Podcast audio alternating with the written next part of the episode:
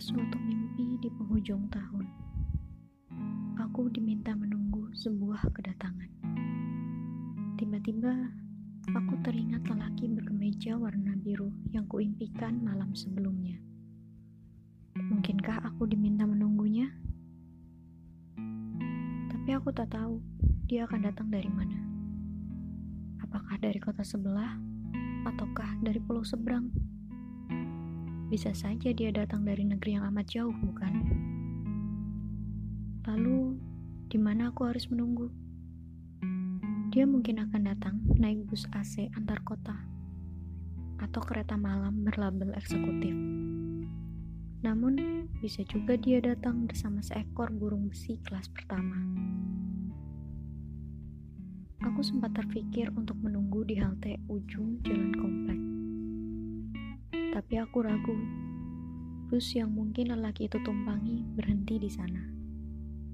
Lagi pula, halte itu terlalu kecil untuk menampung perasaan, juga terlalu hening untuk meredam banyak tanya. Maka, aku coba mendatangi bandara terdekat yang kutempuh selama dua jam penuh menggunakan motor metik.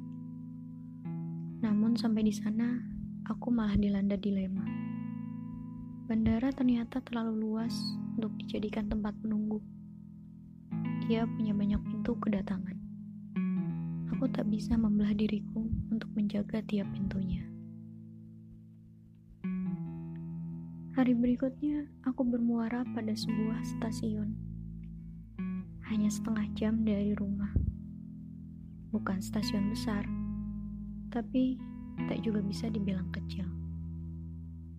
Stasiun ini hanya punya satu pintu masuk dan satu pintu keluar yang saling bersebelahan. Memudahkanku mengawasi gerak-gerik tiap orang yang melewatinya. Maka aku putuskan untuk menunggu lelaki itu di sini. Jam yang biasa melingkar di tangan kiriku telah aku tanggalkan. Aku tak mau ritualku diganggu oleh waktu.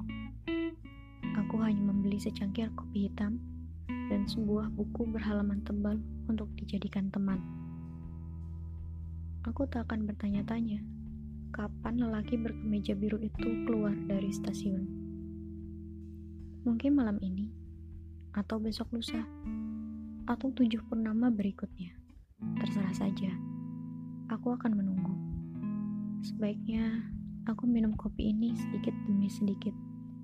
Aku tak ingin kehabisan kopi selama menunggu.